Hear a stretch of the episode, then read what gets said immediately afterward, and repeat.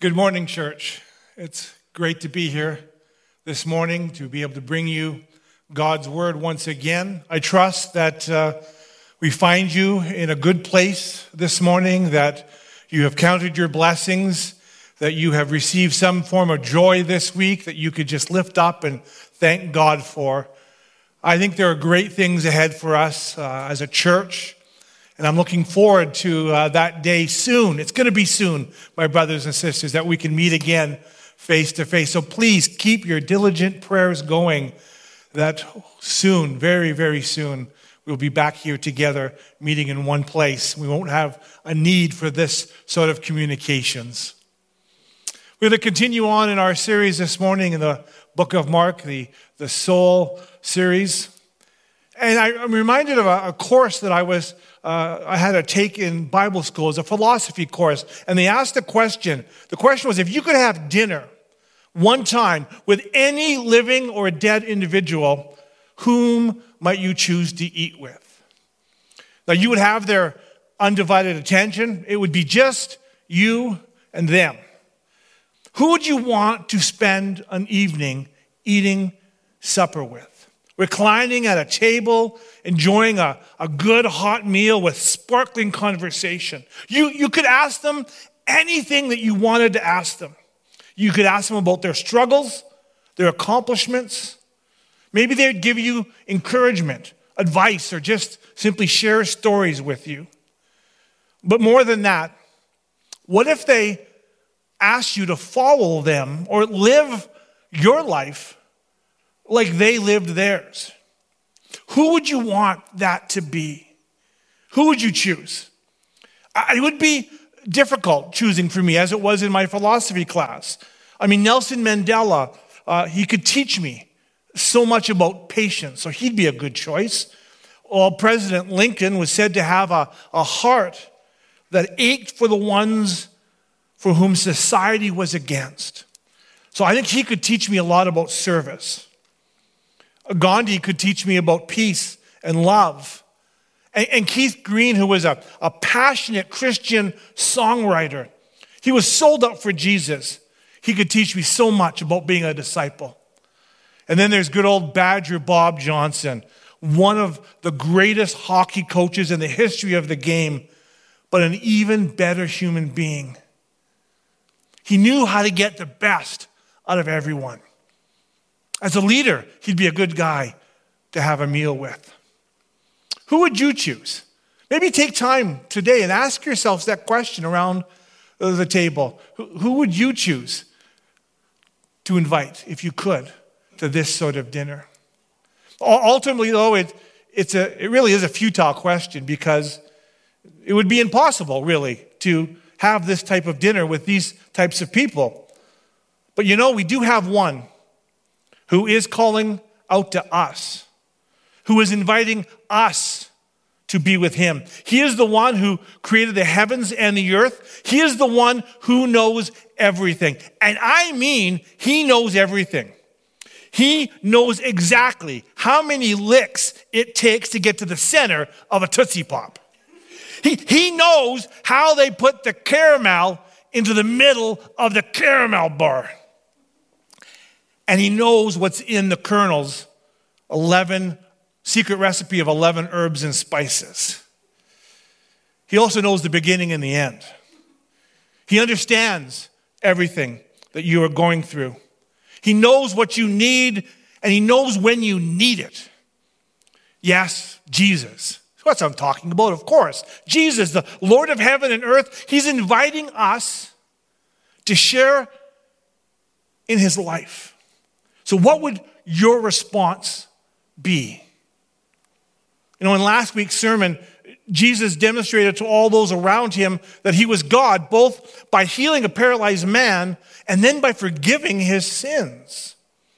Thus, answering the age old question of how can a person meet God? You know, mankind has been searching for this answer for eternity. Religions have been built to try and answer this question how can a person meet God? And the answers that we have come up with, they're astounding. It, always centers around us doing something. or offering something. We got to give up bacon.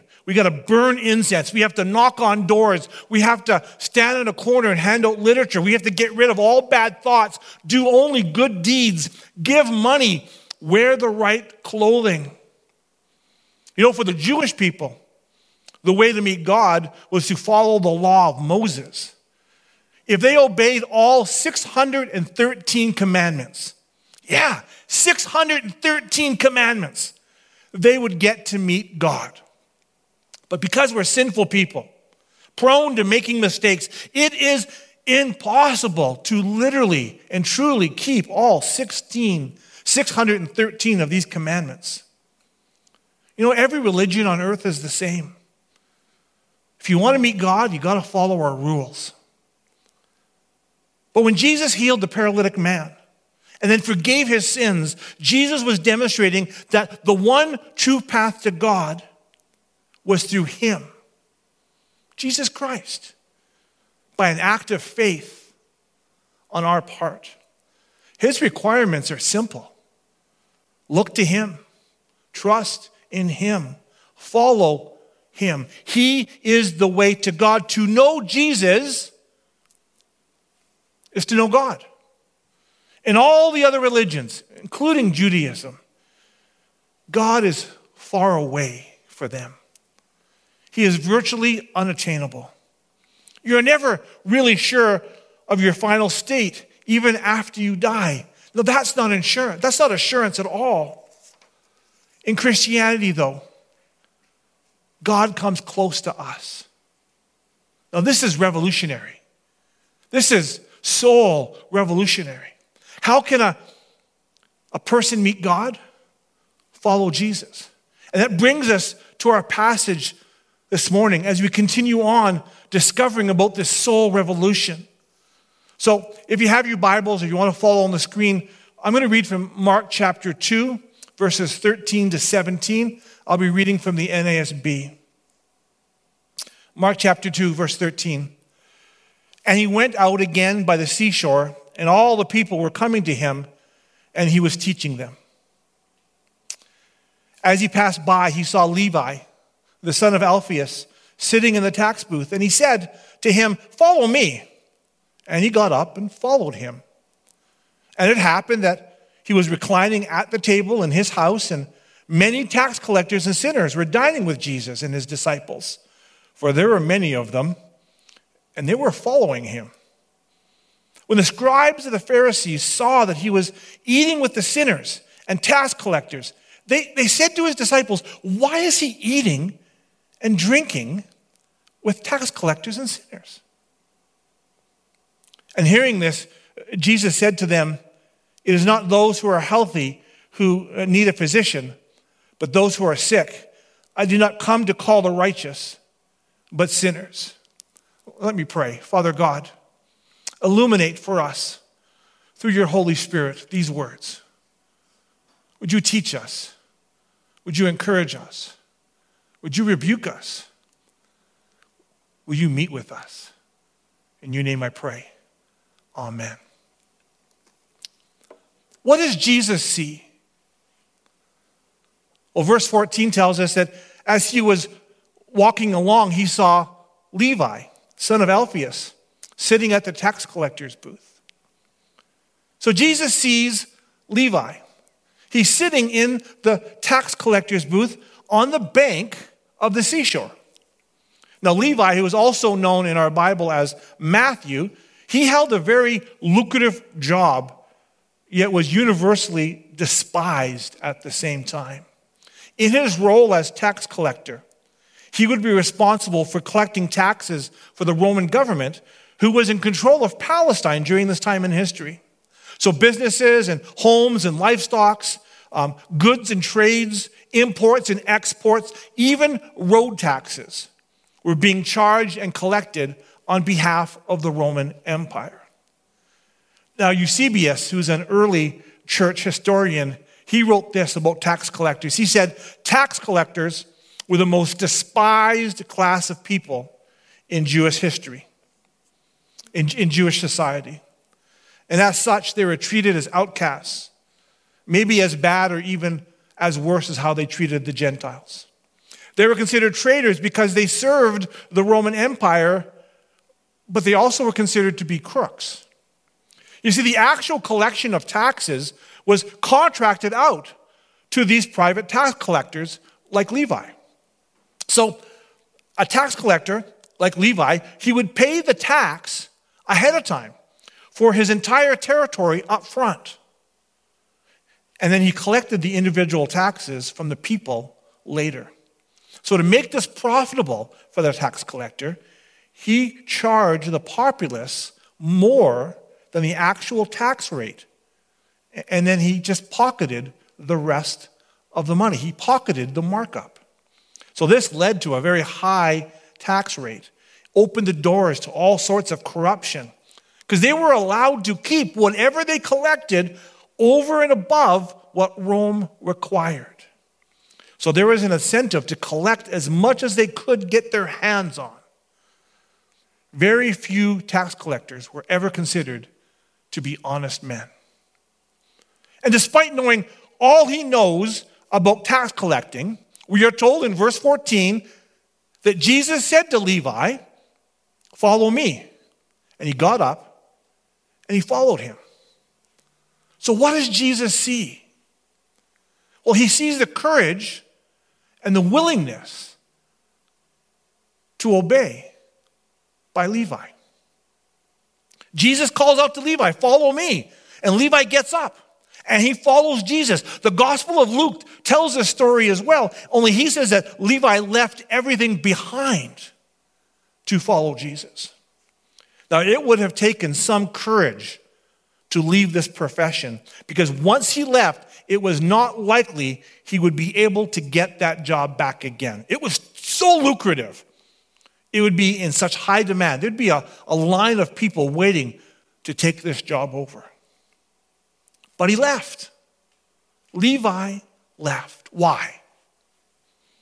Well, maybe he had a, a crisis of conscience, or perhaps he was burdened by the shame his position brought to him and his family. We can only speculate on his mental state, but if I had to make a guess, if I had to make a guess, I think he was persuaded by Jesus more than any other reason. Because Levi, he would have heard Jesus preach.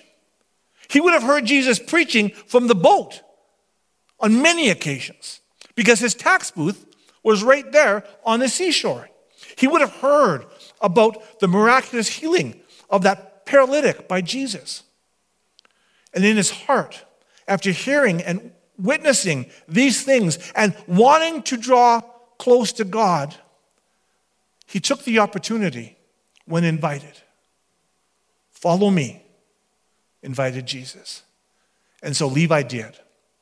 He left everything and followed Jesus. And Levi understood on some level that the cost of following Jesus was small compared to the benefits of actually following Jesus.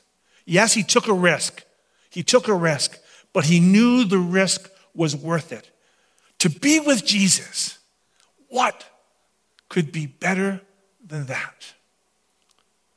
And then a party breaks out. Verse 15. And it happened that he was reclining at the table in his house. And many tax collectors and sinners were dining with Jesus and his disciples, for there were many of them, and they were following him. What does Jesus see? While reclining at the table in Levi's house, Jesus sees a lot of people who have come to celebrate with Levi.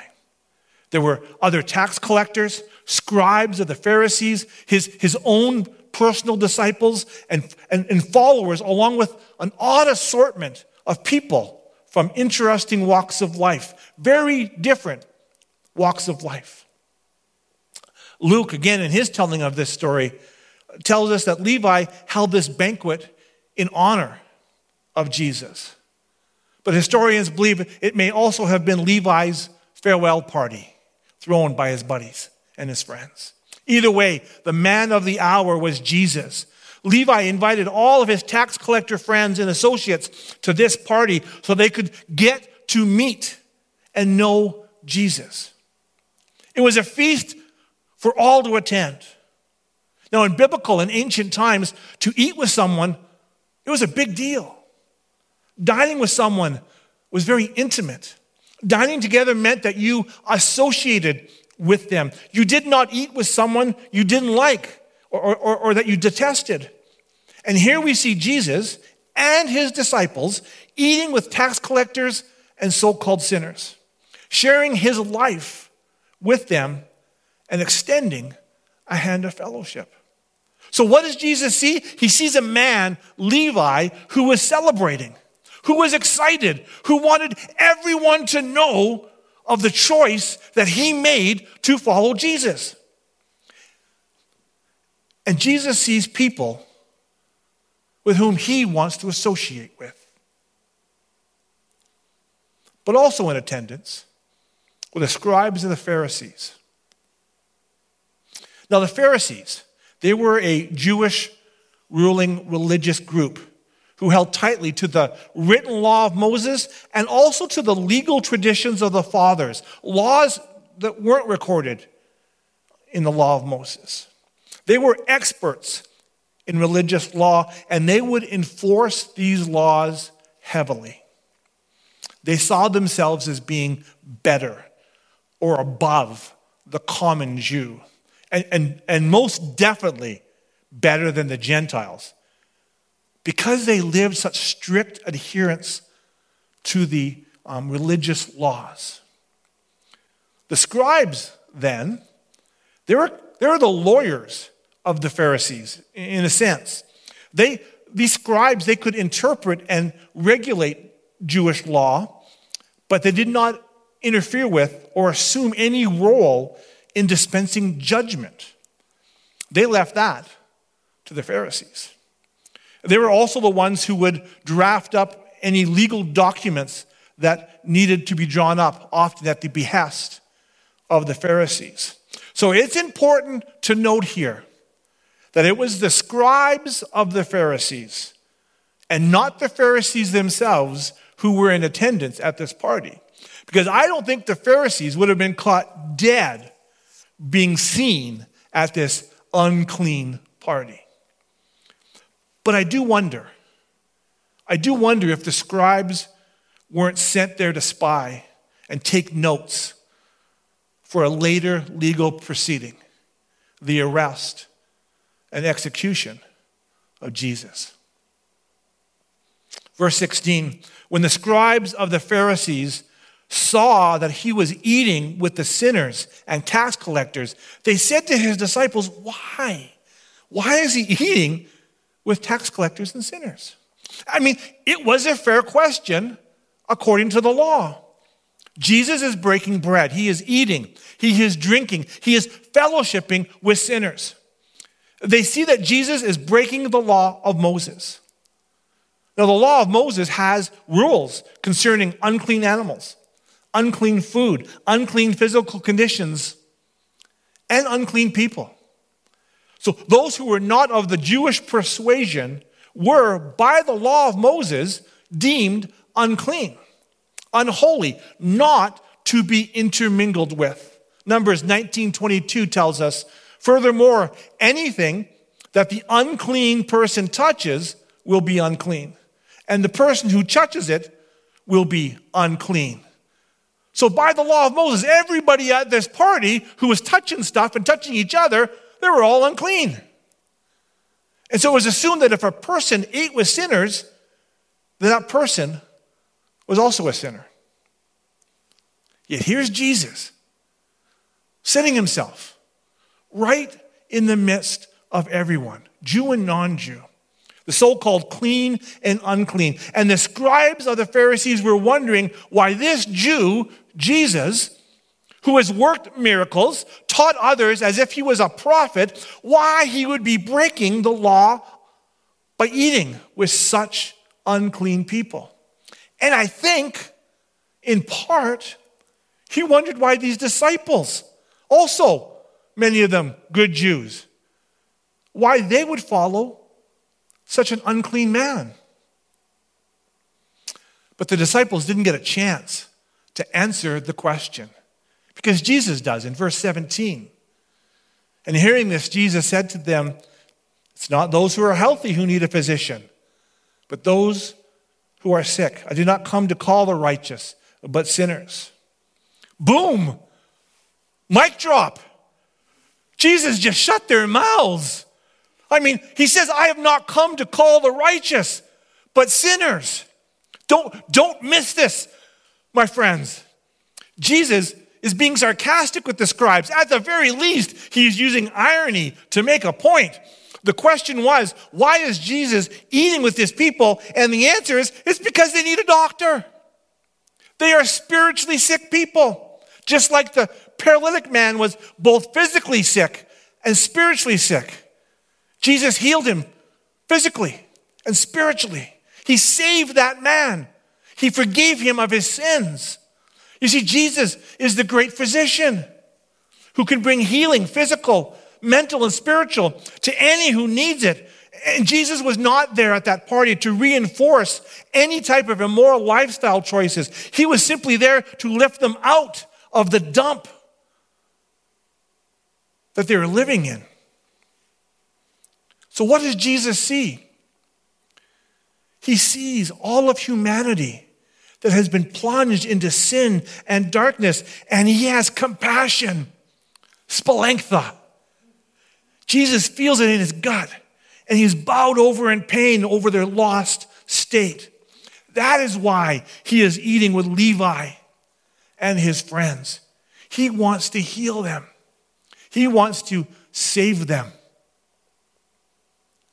If they were willing, Isaiah 53 5 but he was pierced for our transgressions, he was crushed for our iniquities.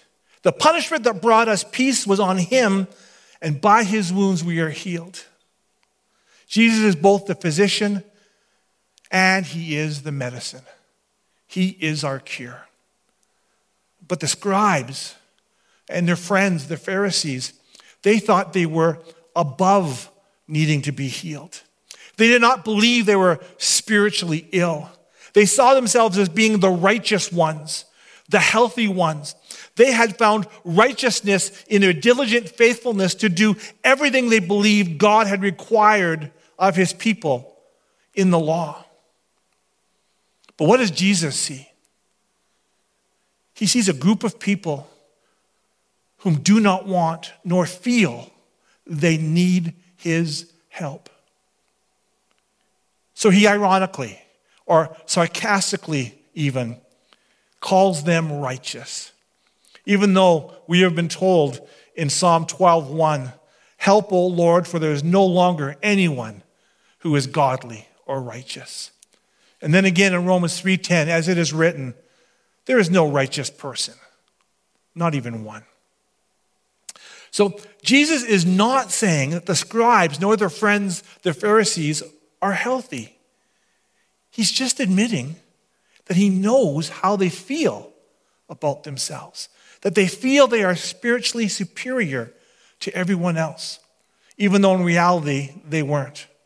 They weren't righteous, they were self righteous. You know, Jesus wants to heal, He wants to save anyone who is willing. So Jesus sees a group of people, the scribes, the Pharisees, and, and many others, who are simply unwilling. In fact, without a sense of need, there could be no healing for them, for they were unwilling to come to Him, who is the sole source of healing. John 5 40, and yet, he says, You are unwilling to come to me so that you may have life. Jesus basically was telling the scribes and the Pharisees, with this attitude, I have no business with you. Their self righteousness was based on their works, on what they did. And it was based on their following the law, on what they didn't do. And they thought they could pay off their own sin debt. They lived disciplined lifestyles that were difficult for most people to follow, but inwardly, they were merciless and judgmental. And they wrote off tax collectors and sinners as hopeless, lost, and people to be shunned. You know, in Luke 18, Jesus tells the story of a Pharisee who prayed this prayer. He says, This is the Pharisee praying God, I thank you that I'm not like other people, robbers and evildoers and adulterers, or even like tax collectors. These, these people were righteous. They were self righteous in their own eyes. And they opposed Jesus, who taught the way of righteousness by faith and not by works. Jesus said, I did not come to call the righteous, but sinners. Only those who acknowledge their sin can receive healing. And all of humanity is sick with sin. It's a deadly disease that always leads to death. Romans 3:23 for all have sinned. Romans 6:23 for the wages of sin is death. Only when we acknowledge our sin, admit our need for a spiritual doctor, can we receive the healing from the great physician. Romans 6:23 for the wages of sin is death, but but the gift of God is eternal life in Christ Jesus our Lord. So Jesus is calling everyone to come to him. You don't have to be perfect before you go to God. You don't have to clean up first, then go to Jesus. He wants you the way you are right now. I mean, how silly would it be for us to wait until we were healed before we went to go see our doctor? Romans 5 8, God demonstrates his own love for us in this that while we were still sinners, while we were still sick with the disease of sin, Christ died for us the scribes and the Pharisees, they, they had it backwards. Most of the religions in the world, they have it backwards. We can't earn eternal life, it's a gift of God. We need to admit that we need Jesus, and we need to be willing to come to Him, to follow Him, leaving everything behind. Jesus does not want anyone to die eternally without first having the chance to follow Him. So, are you ready to do the very thing that Levi did? Be willing to make a spiritual change and come to Jesus, warts and all. What does Jesus see? Jesus sees people whom he loves, not unclean, not undesirable, not unholy people. Jesus sees people who need to be rescued. Jesus sees people who need to get up and leave everything behind to follow him. Jesus sees Levi. He doesn't see a tax collector. He knows him by name, not by station. And Jesus sees you. He sees you and he knows you by name, not by your station. This is the soul revolution we're talking about. You don't need to change or qualify yourself before coming to God. In fact, you may find it impossible. Instead, when you come to God, just as you truly are, with a real and honest assessment of yourself, He will change you. And you can only come to God by coming to Jesus. I began the sermon asking the question how, how can we meet God? And the answer is through coming to Jesus. And coming to Jesus just the way that you are. So, what does Jesus see? He sees people in need of his love and forgiveness. And he is waiting for you to come and follow him. Will you do that? Will you choose to follow him if you've never chosen to do that before? If so, would you pray with me? Right now. Dear Father, I want to follow you. I have a lot of warts. I have a lot of issues in my life. I still have some unbelief. There's sin that I've committed in my life that I don't think you'd ever forgive. But, dear Jesus, I am willing to come to you just as I am. To be rescued by you, to be spiritually healed by you. I ask you to forgive me, Jesus. I invite you to take control of my life. And I ask you, God, to help change me so that I might be like Levi and become more like you, Jesus. In your name I do pray. Amen. If you prayed that prayer or a prayer similar to that, would you let us know? Contact us through the web page. Come to the office, write us a note, tell someone that you know attends this church.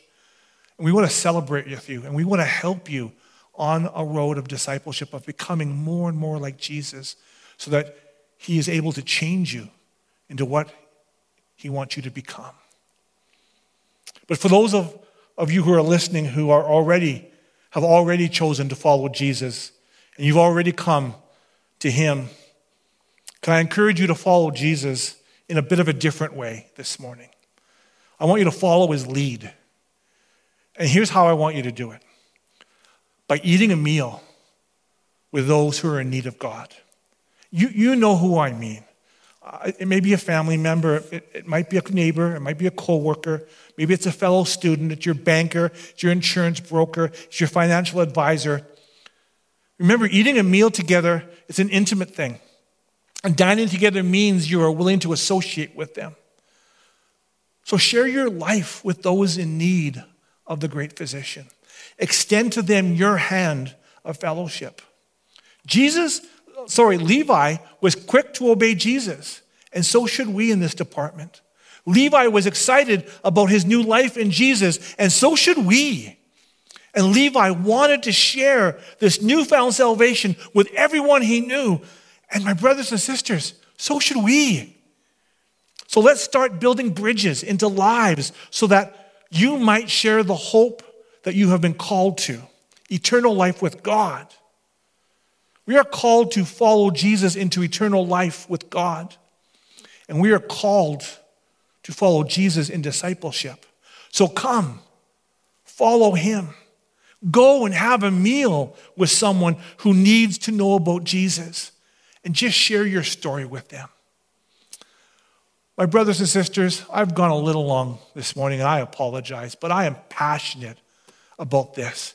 This is what the mission of God is all about. And we need to be on mission. So go with His grace, go with His blessing, and go and just build bridges into people's lives and share your love of Jesus with them. Thank you, and God bless you. Have a great and wonderful week. Amen.